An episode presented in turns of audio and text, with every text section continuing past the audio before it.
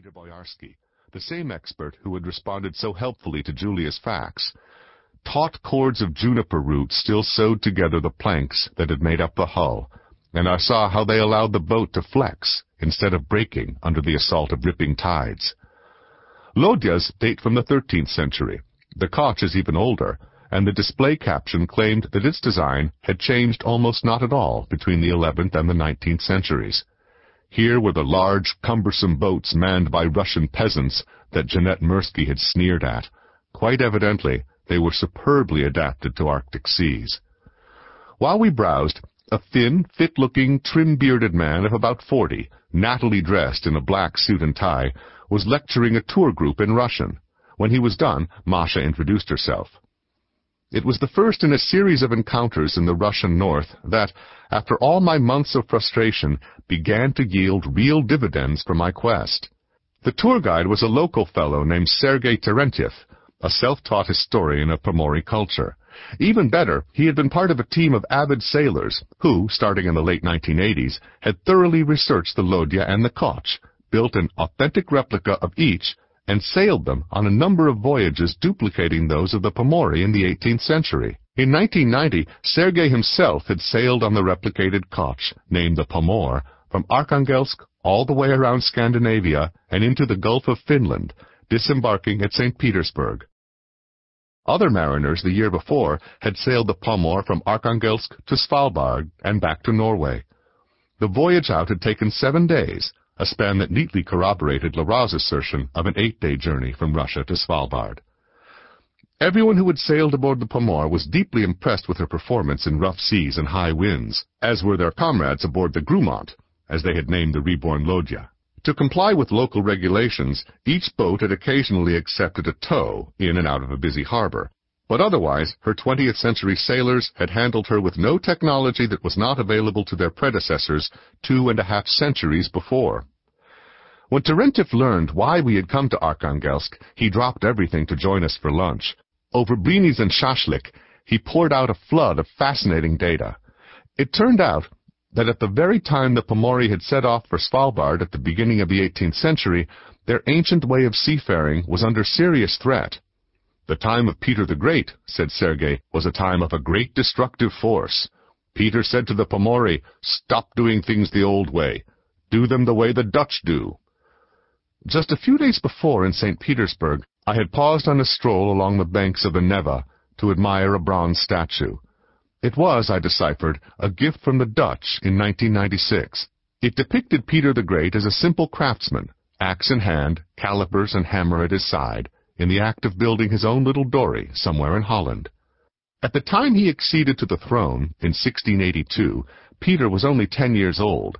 For the next fourteen years, until the death of his half-brother, Ivan V, with whom Peter nominally shared the tsardom, a fierce struggle between competing factions left both youthful rulers in danger of losing their lives in a coup d'etat. As a result, Peter grew up not in the palace in Moscow, but with his mother, in a village called Preobrazhenskoye, outside the capital. In a nearby colony of foreigners, Peter first fell under the spell of Western European ideas. The catalyst was a beat-up old English sailboat Peter found in a shed. In 1697, now in full power at the age of 27, Peter led a conclave of 250 ambassadors to Holland, France, and Great Britain to absorb Western ideas. This so-called Grand Embassy ended forever Russia's immemorial isolation from the countries to its west. Peter himself went undercover as a lowly sergeant and spent four months as a carpenter in a shipyard of the Dutch East India Company.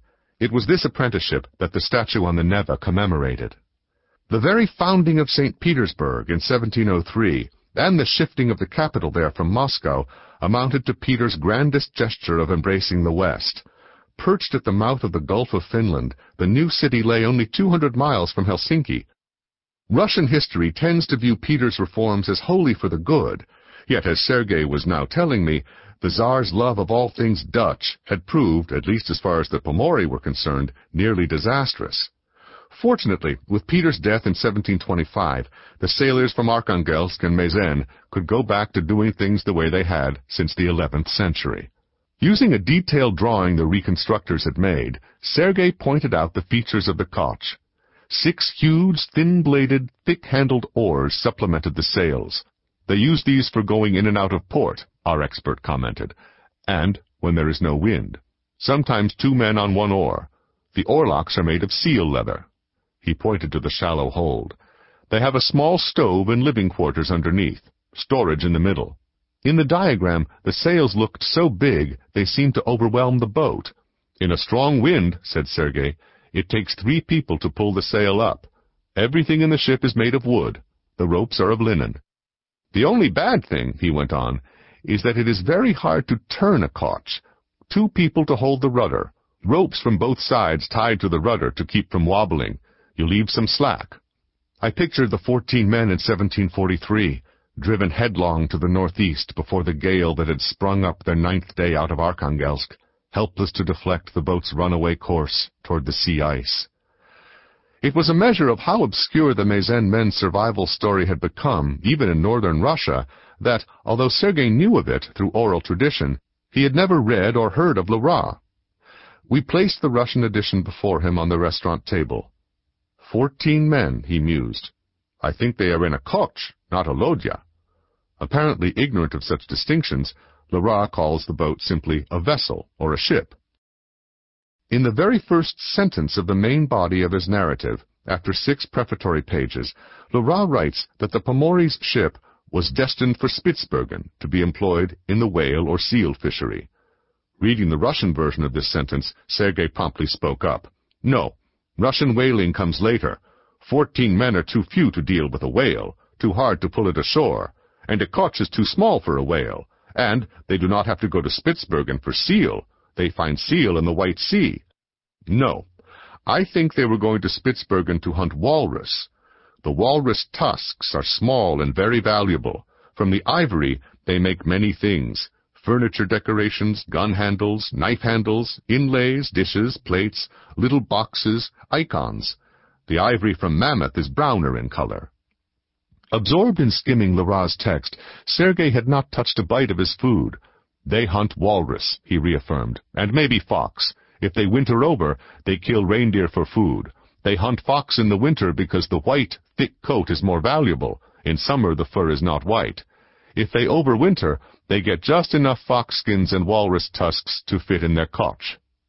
For most of a year, I had been beating half-imaginary bushes in hopes of scaring up a new primary source, ideally the long-lost manuscript and or notes of the elusive Klingstedt, now, for the first time, I had become the accidental beneficiary of a new research strategy, one that would prove fruitful in the upcoming weeks.